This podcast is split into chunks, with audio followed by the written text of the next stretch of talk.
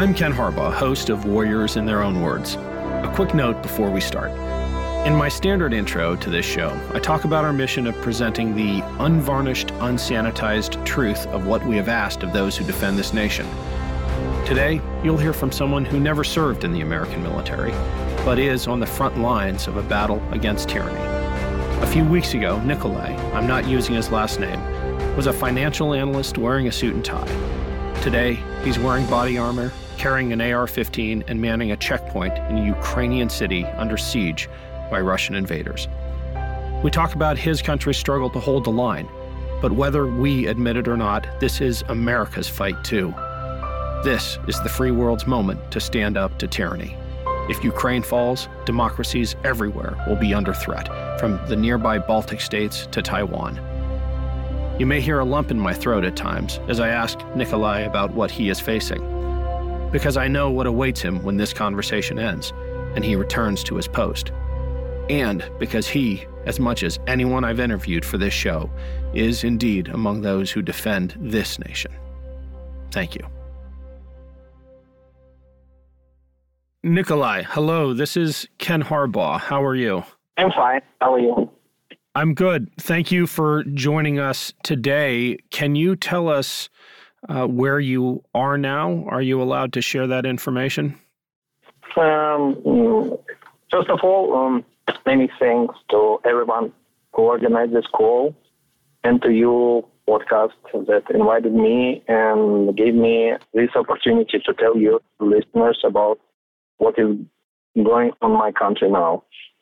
Right now, I'm uh, patrolling the city and calling from my post. I have a little pause from power. I've uh, in Odessa. It's a city of millions in the south of Ukraine.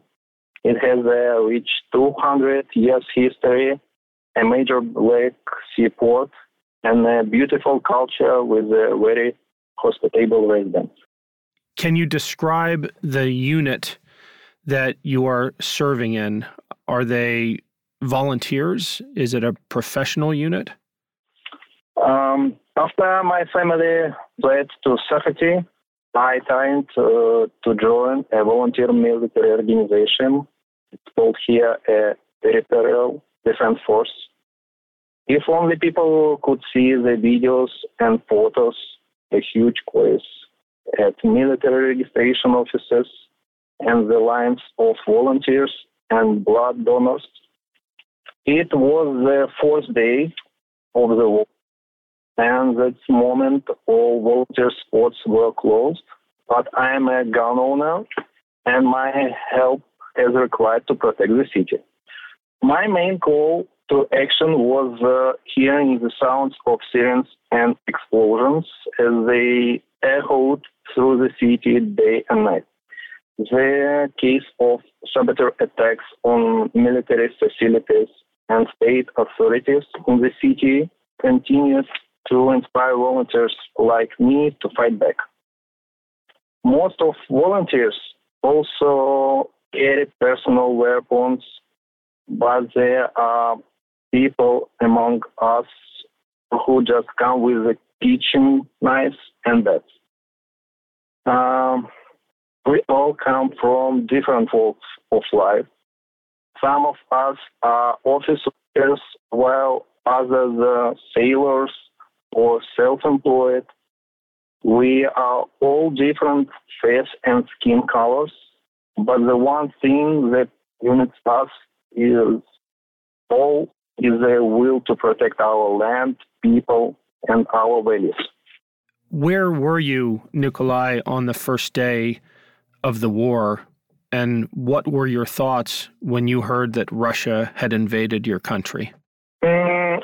On the first day of war, uh, like many of, I was at home and uh, about to go to work. I work near the strategic facility, and several missiles hit there, so it was dangerous to go to work. Uh, there has been a lot discussion about the invasion, and everyone was holding, waiting for more news about the situation. I truly did not believe uh, that that could happen because it would be a suicide mission. But even unfold, I quickly went through all five stages of grief. Afterwards, I immediately started thinking, what about uh, what I would have to do? It was honestly shocking how quickly my life changed. I went from being a financial executive, wearing suits every day, and one moment I stay a soldier with a bulletproof vest and uh, have a AR-15. I would do anything to return my life before this happened and to have my family by my side again. But for now, I must do my duty and protect my country. Where is your family, Nikolay? Are they safe? My family right now in United States with my relatives. Nikolay, how is the morale of your unit and what has been your toughest day so far? Our morale is very high. We all feel a great sense of pride because we are fighting against the tyrannical forces that are trying to destroy our beautiful country. Ukraine also have a great sense of humor, which also really helps with morale. Um, the third day was the hardest, I think. I had uh, to take my family to the Romanian border so they, they could be safe. Uh, as well, as we drove to this uh, empty roads, we noticed broken street scene and the destruction that Russian forces caused. Uh, there was also a great risk of getting bombed since we were out in the open. We were scared, but we didn't give up. Have there been moments when you feared that the Russians might win? Mm, perhaps on the first of, or second days of the war, um, there were doubts about our victory, but I knew we would never go down without a fight. Now I am optimistic and I am positive that Ukraine will prevail. I think how strong our forces are and the international support has given me hope. Even if I'm not a military expert, um, I still do my job to the best of my abilities. Like many of us, I must do it well for my sake of my country. Our shared patriotism and courage unites uh, us even in these dark times, which gives uh, me hope for the future. What is it like fighting on your own soil, and what advantages has that given you in confronting the uh, the invaders? The main advantage is that basically the whole world is supporting our country. This is really motivating and help us fight this battle against evil. History has shown that the good side always wins and uh, gives us the courage we need to fight back. I've never had this experience like this before. Mm, I'm not a military. Even if uh, it can be difficult at times, I'm proud to be fighting for my land for the first time. It's like fighting for your family, for your loved ones, for justice, for truth, for freedom, for everything that is dear to you.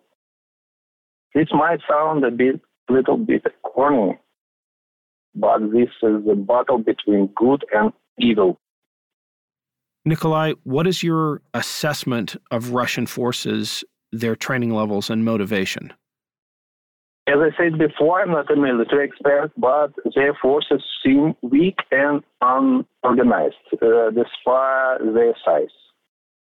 Uh, they say that they have one of the strongest army in the world, but the data doesn't match reality.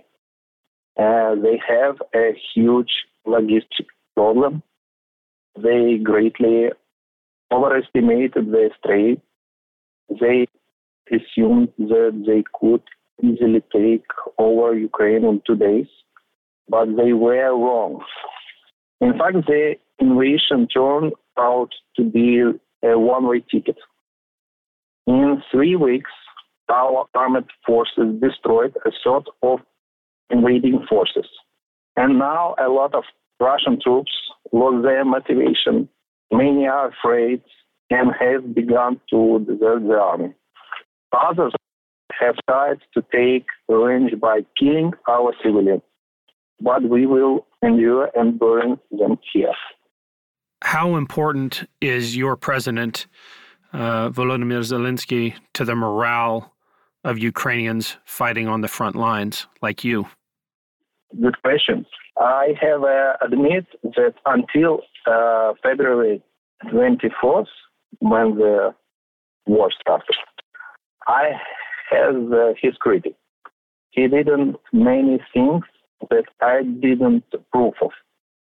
Uh, his support after being elected fell from 75% to 25% in uh, end of January. However, at the end of February, his approval rating was more than 90%. He has done a lot of raise morale and get international support. He is now famous and well liked by people all over the world. He motivates us and helps by giving daily updates about situation in Ukraine. Yes, uh, uh, he just does that his leader of the state should do. Yes, he is not a professional commander. He is not a professional, but he inspires his team to make the right decision. Also, I just want to make it clear that he's that the Russian army is not war with Ukrainian army. This is war with Ukrainian people. What are your hopes for your country looking ahead? That my country will be a prosperous and strong state. I want to go back to my life before the war, and I hope that nothing like it will ever happen again. I know that as we rebuild, we can make Ukrainian an even better country that it was before. I hope for this. What can Americans do to help?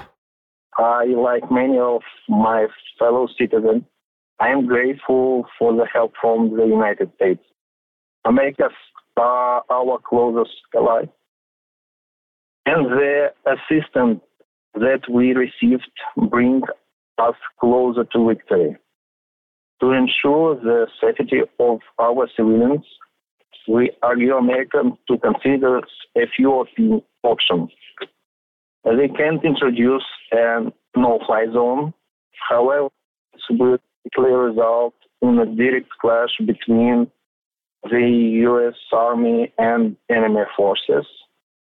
In addition, providing air defense equipment, bulletproof vests, and night vision equipment, uh, thermal um, equipment would really help us.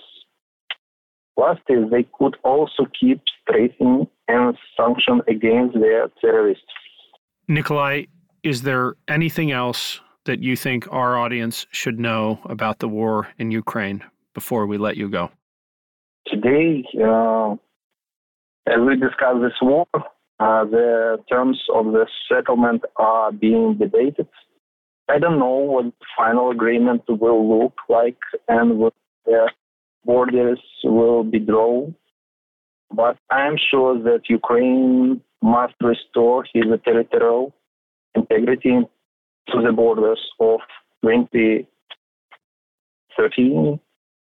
And if we are lucky, Putin's regime will end and uh, he will be held accountable.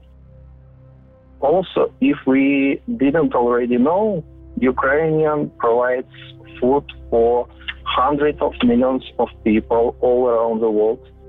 And the continuing of this crisis increase the likelihood of famine this year. So hopefully this conflict will be end soon and the settlements will be favorable to Ukraine. In conclusion, Glory to Ukraine. Glory to heroes. Glory to, na- to the nations. Death to the enemies. Slava Ukraini. Thank you so much, Nikolay, for joining us.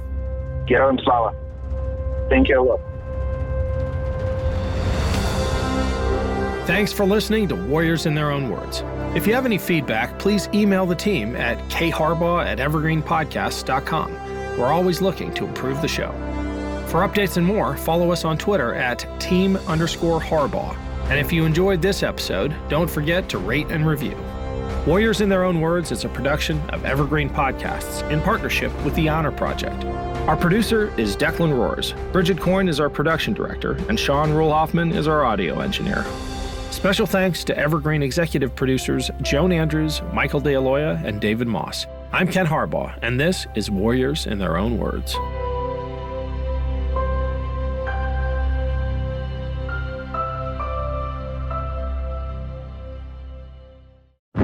The Battle of Waterloo was one of the most famous turning points in world history. But what happened next?